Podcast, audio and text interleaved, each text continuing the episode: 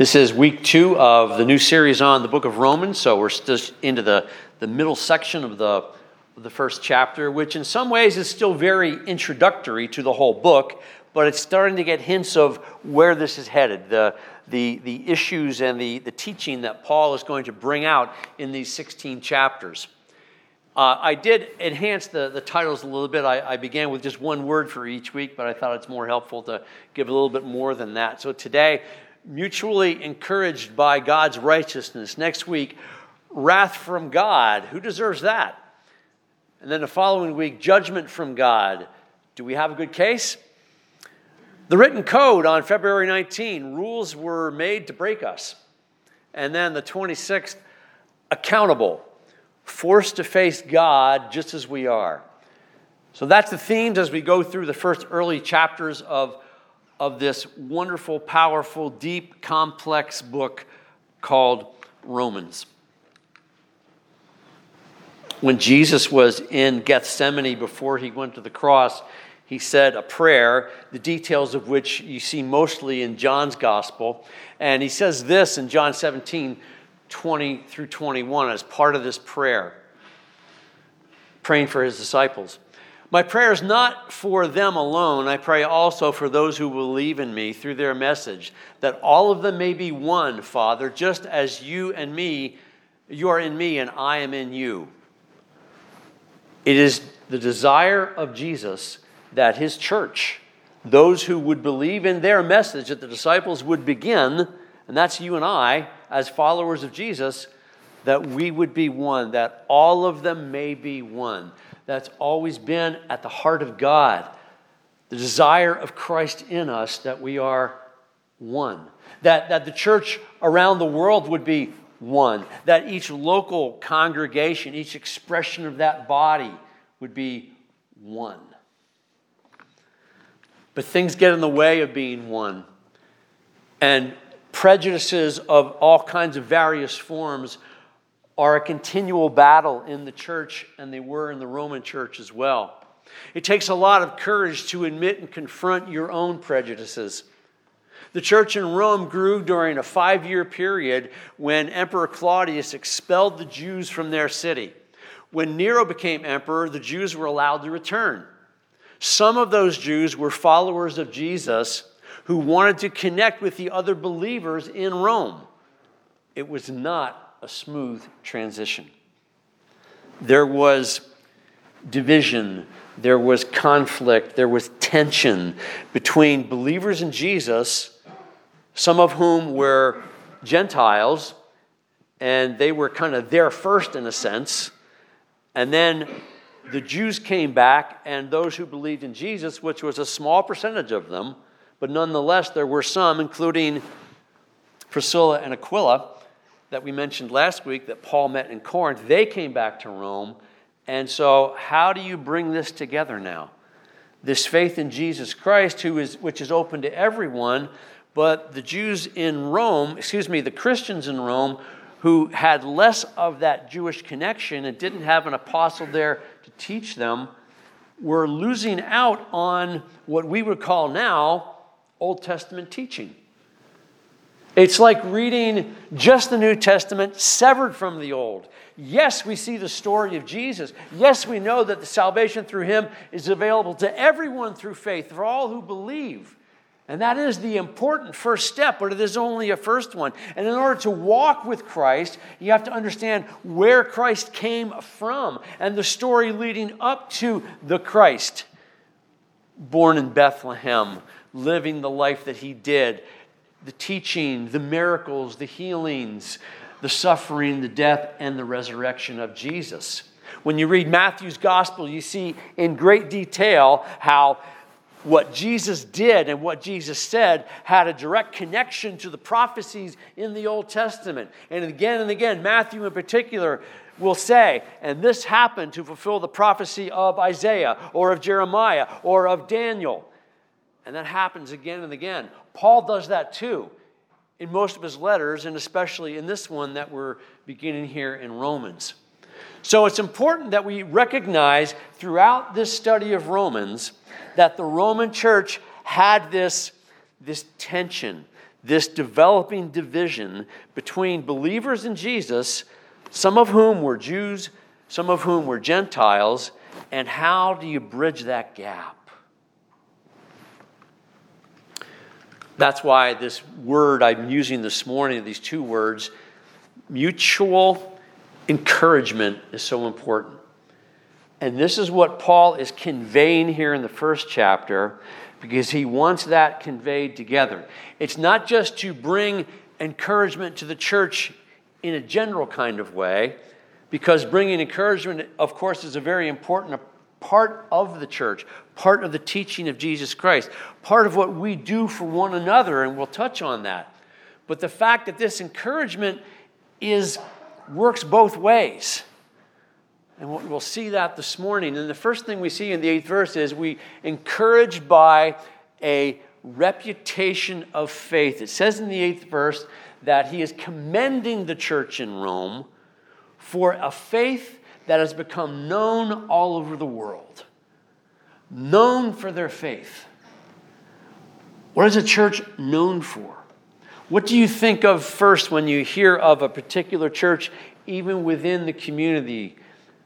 you know about, perhaps you know friends that go to this church or that church, and you know something about that church from what you've heard from them or from what you've heard in other ways. Sometimes things happen in a, in a church community that are not positive, that are anything but Christ like, and then that event, fairly or unfairly, kind of sticks with them and kind of becomes their reputation. Those that are people who are always fighting with each other. Oh, those are the people who had that member in their church. Those are the people who had the pastor who had a falling away and, and had, to, had to resign because of it, and whatever else. Well, the church in Rome for all of the division that was happening there, still were known by their faith. And Paul is commending them for that. And that's an encouragement to them, and it's an encouragement to Paul. So there you have this mutual encouragement taking place right away. In the ninth verse, they're encouraged by knowing that someone is praying. This is the ninth and into the tenth verse. God, whom I serve in my spirit in preaching the gospel of his Son, is my witness how I constantly remember you in my prayers at all times. And I pray now at last, and we'll pick that up in a moment, what he's praying about, but he's praying for them. He's praying for them. Isn't it good to know that someone's praying for you? Isn't it good to know that you have the assurance that while you in your own life are praying for and about whatever the circumstance, situation, person that has come to your heart and mind, you're praying about, and you know God hears you, but to know that that someone else hears you as well, that, that someone else is, is offering a prayer up to God on your behalf. That gives you that, that increased foundation of faith by knowing that someone else cares enough to pray. And that's what Paul's telling them. He isn't just writing about to help them address their division, and he is doing that, and he's doing a whole lot more too. But he's telling them from the get go here in the first chapter that I am praying for you. Wow. As a pastor, I'll get people that come to me concerned about something, worried about something, fearful of something, questions about whatever and, and I'm not the answer man. Um, sometimes I can give some guidance, some advice. Sometimes I'll say, I don't know. And I don't have an answer for you, but I will pray for you and I'll pray with you. And, and I think that's the way most people also recognize that no, the pastor isn't the answer man who's going to fix everything for me, but at least there's someone that I can go to, and it doesn't have to be the pastor, that is going to say, yeah, it's okay to feel that way. It's okay to be scared of that. And I don't know how this is going to work out for you, but I do know the God that cares for you. And I'm going to pray for you. I'm going to pray with you. That's, that's why we're going to open up this place for prayer. Yes, you all can and should be praying on your own in your, in your daily lives, and please continue to do that. But something about coming to this place where it's separated from the normal distractions. It's quiet here. Come here to pray. I hope you'll take advantage of that at least once in a while on a Tuesday. Stop by and pray because being prayed for is very encouraging. There's also encouraged to know that a friend is coming. Back to that 10th verse, he says, I pray that now, I pray that now at last, by God's will, the way may be open for me to come to you. Some of them have never met Paul before. Many did, like Aquila and Priscilla. But the fact that he's coming to them, most of them at least respect Paul. They've heard about Paul as much as he's heard about their church and acknowledge that. They've also heard of him and, and, and this great teacher and all the churches he started. And wow, he's coming here? Isn't that great? Paul's coming here. And not just the fact that he's someone of notoriety in the early church, it's the fact that here's this, this person that cares about us that is going to, to come and fellowship with us. And, and, and, that we can, we can be together and learn from one another. He'll be in the same room with us. It's more than just this guy who wrote this letter, which was the only way they could communicate then, of course, from a distance. Almost three years ago, we had to stop meeting for worship have you forgotten what that felt like? I mean, in a lot of ways, we want to forget. we, we don't want to kind of go back there. And yet, there, there are lessons from the pandemic that we should remember, that, that we should recognize because it reminds us of how good it is that you can sit here right now. It reminds us that when you came in this morning, we say hello to one another, how are you? And we catch up a little bit on the week or what was going on or things we heard about, and, and, and there's smiles and there's hugs. That happens every Sunday. Didn't you miss that in 2020? For those two or three months, whatever it was, how long we literally couldn't come here together and worship together? That you can connect with friends isn't it encouraging to know that friends come, that we connect together, and, and it's in the room and it's face to face? And sure, social media is wonderful and technology is wonderful, and you know, I can. I can watch my granddaughters on my wife's phone, not mine, you know, but, uh, and, and they, they, talk to me and laugh and giggle. But it's not the same as the hug when I see them and when I'm with them. And that's the way it is in the church, too, that friends are coming we're encouraged by learning from learning faith from each other. Down to the 11th verse. I long to see you so that i may impart to you some spiritual gift to make you strong. That is that you may be mutually encouraged. This is where i got that phrase this morning. Mutually encouraged by each other's faith. And, and that's what happens here that's what happens, not just as we, as we pray, as we sing, as we share together in a more formal sense, but in those interactions before and after worship, as we talk with one another, and, and beyond Sunday morning, as you connect and communicate with each other, and you tell one another your story, and you tell one another of, of what is happening in your lives, and you share your faith moment and that blesses them and it blesses you to be able to, to share that. That's what the church is for. That's what the church is about. That we have other people who will listen.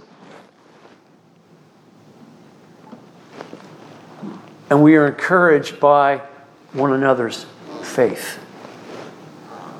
Just this week, on Tuesday, I, w- I was here at the church office doing doing my work, and um, for a whole variety of reasons, it just wasn't a good day, and I, I, just felt I felt bothered, I felt distracted, I felt a lot of things, and and and it got to the place where it began to feel even overwhelming, and I thought, you know what, this is this is definitely a spiritual battle Because when I couldn't put my finger on, okay, here's what's going on, deal with it, or here's how I deal with it, or whatever. And, and I knew that I wanted to pray, but, but I needed others to pray for me. So I sent a text message to two very good friends. And I knew they'd get it, and I knew they'd read it, and I knew they'd pray. And I could have sent it to a whole lot of people that would have fit that category, but um, and, and as I'm writing this, I'm, I'm listening to a song. And um, if you're familiar with the, uh, the Christian band MercyMe, uh, they've been around for about 20 years now, I think. Um, and one of their earlier albums, there was a song called God with Us, which is a beautiful song. It's about God with us, Emmanuel, God with us, that theme you hear at Christmas, that, that, that God is indeed with us. And I was listening to that song, and the message of that song was ministering to me. And as I'm texting my friend about, I just said basically, pray for me. I didn't go into detail and say anything else, pray for me. Five minutes later, one of those two friends texted back to me with this message Emmanuel, God is with us. He had no idea I was listening to that song. And yet, God in His Spirit connected with both of us in that moment. That yes, God is with you in that moment. Praise God for that. I was encouraged by His faith, He was encouraged by mine. It was a very powerful moment for me. And, and God does this for us when we need it the most if we trust in Him and we turn to one another and we learn from the faith of one another and our stories together. And also, Paul's encouraged by a spiritual harvest in the 13th verse. I do not want you to be unaware, brothers and sisters, that I planned many times to come to you, but have been prevented from doing so until now, in order that I might have a harvest among you, just as I have had among the other Gentiles. A harvest.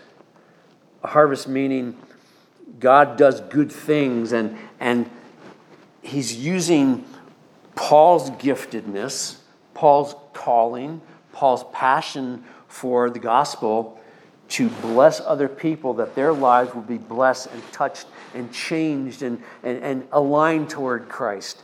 And, and seeing that happen is what he's talking about in a harvest. I shared last fall about um, recognizing times in our lives where we blessed people and, and that God has used us. And in, in my case, it was I, I chose the, the, the, portion of my life when I was a youth pastor down in suburban Philadelphia. And I had, if you remember that, that particular message, I asked them through Facebook Messenger to tell me some stories from those days when you know I was your youth pastor, and I got a lot of great responses, and that was so incredibly encouraging to me because that was uh, evidence of a harvest from how God used me to plant seeds in their lives that now, 25, 30 years later, have still grown and are growing into the lives of, of those teens then, now parents themselves, many of them, and, and, and carrying that faith down through, with their family. And God uses you as well. And we should celebrate those harvests. The harvest is simply when the work of God is being carried on, when the work of God is making a difference when more people are believing and believing in bigger and deeper ways about the way of Jesus Christ, and that God uses you, even in the smallest of ways, to help make that happen, then you are part of that harvest. You are part of, of making that harvest happen. And that too is what the church does. And then the uh, 14 to 16, encouraged by a gospel for everyone. I am obligated both to Jews and, excuse me, both to Greeks and non Greeks, both to the wise and to the foolish. That is why I am so eager to preach the gospel also to you who are in Rome. For I am not ashamed of the gospel, because it is the power of God that brings salvation to everyone who believes, first to the Jew, then to the Gentile. Now, notice here is where you have that first indication that there is some tension there about the Greek versus Jew thing. That Paul phrases it this way, and I actually almost said it wrong there when I read it Jews versus Greeks.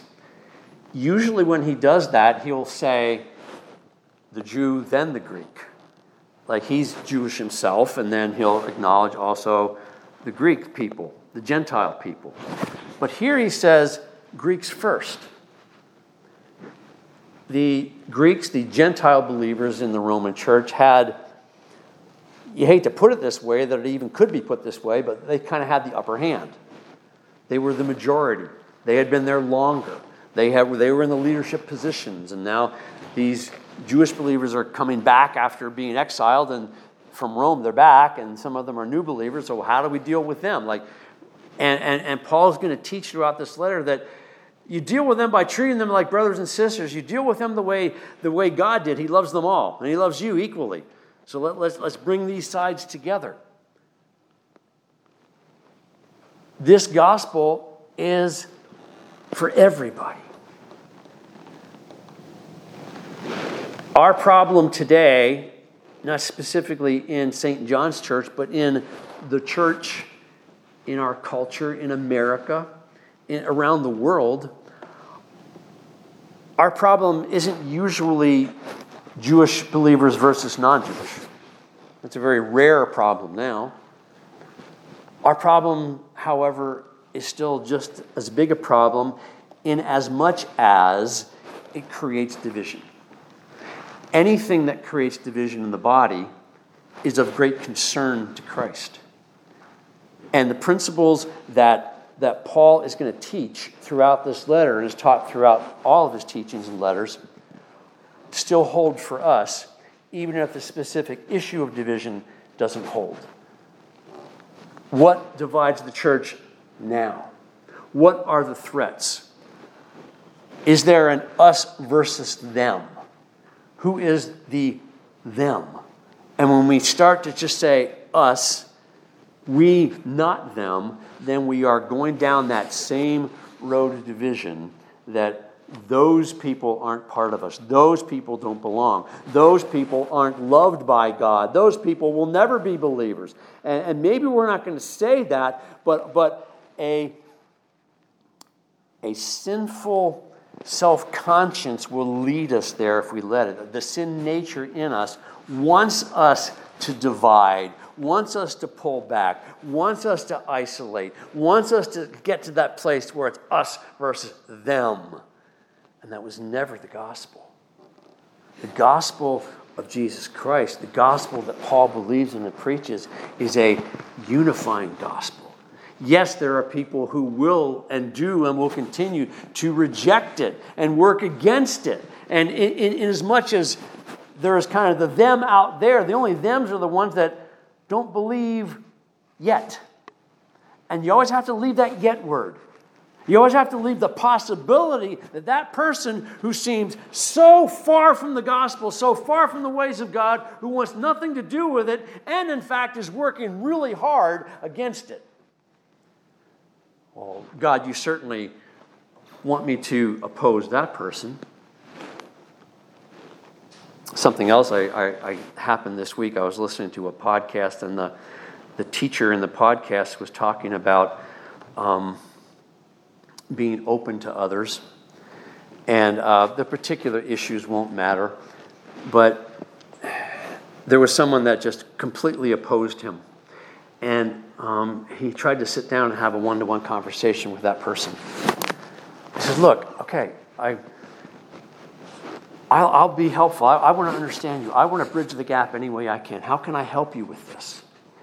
And the person opposing him looked him in the face. He said, know, you don't understand. I'm going to make it my mission in life that one day your grandchildren are ashamed to know you. That was, that was the depth of the hatred and animosity that this person had toward him. And, and, and he let it go, but he, he's not going to say, well, that person isn't loved by God. No, he's going to say, boy, that person really needs the love of God. It's a whole different way of thinking. When you embrace the gospel for everyone, you never exclude. You keep your distance. Sometimes, and, and, and some people, it's not healthy to be around. And some people, you need to keep your distance from. And, and when, when people raise up things that are against the church, you still oppose what it is they're standing for, but not the person behind it. And that's hard to do, but that's the balance we have to try and strike as believers. Encouraged by a gospel that's for everyone. Because think about it. In the early years of the church, who was public enemy number one to the church? Some guy from Tarsus named Saul, who hated Christians, who thought they were heretics against the ways of God. And if anyone is, is deserving of hell and the least deserving of the love of God, it's certainly that Saul guy, and we have to do all we can to, to, to protect ourselves from him and to fight against what he's fighting against us with. And what does God do? He calls that guy to lead them. And Paul, to his credit, accepted God's graciousness of being blind on that road to Damascus. He could have said no, by the way. He could have said, Well, you may be Jesus, but I still don't want anything to do with you. And, and then we never would have heard the story. But he gave his heart and he used that same passion against the church for the church. And lastly, mutual encouragement. Encourage that the path to righteousness comes through faith, the 17th verse. For, for in the gospel, the righteousness of God is revealed, a righteousness that is by faith from first to last, just as it is written, the righteous will live by faith. Mentioned a moment ago how Matthew would quote prophets. And so Paul's doing the same thing right here. And he is quoting right in, in this particular instance the prophet Habakkuk. Habakkuk 2 4, and you probably see that footnoted in your Bible. Most Bibles have a little footnote in the bottom of that tiny little print. It might say Hab 2 4, okay? Habakkuk. Habakkuk is a prophet that lived in a time where the, the Babylonian Empire was threatening Judah and Jerusalem. And they, they, it wasn't, they weren't there yet, but they knew it was only a matter of time. It was imminent. And Habakkuk, after he wrote his prophecy, probably lived to see the destruction of Jerusalem and of the temple. It was that close. So, what Habakkuk is, is writing here in his prophecy, and the reason he says the righteous will live by faith was he knew that one day the temple would be gone. He knew one day his people would be under bondage. He knew one day that all they knew about their lives, all they knew about their God and their community, their nation, was going to be gone. And those who survived this invasion of this massive army were going to be put into bondage and carried off. So here's the thing if all of your life your, your way to God, your connection with God, centered around this city named Jerusalem, and then in particular this temple built on the highest point of Jerusalem, which all religions did in the ancient world. If you wanted to show off your God, you put a big temple on the highest hill and made it shiny and bright and golden and everything else, so it looked like your God was the best. So, in that way, they were the same as the other religions, but of course, this is the one true God, and they said that. But now, the temple of the one true God is, is gone. Is God gone? Where's our faith? What is the access to our faith if we can't gather there anymore? And the prophet knew, and the heart of God has always known, while the temple had its place and the sacrifices and, the, and everything that took place at the temple was important, had a role to play, the bottom line is the righteous will live by faith. And the armies of Babylon can't take that away from you. And the armies of Rome can't take that away from you. And the armies of any other empire throughout the world can't take that away from you. And if the empire of the United States of America would one day throw God out the window and say, you can no longer gather here in your little church in Bartonsville and worship that God, even then, it's not taken from you.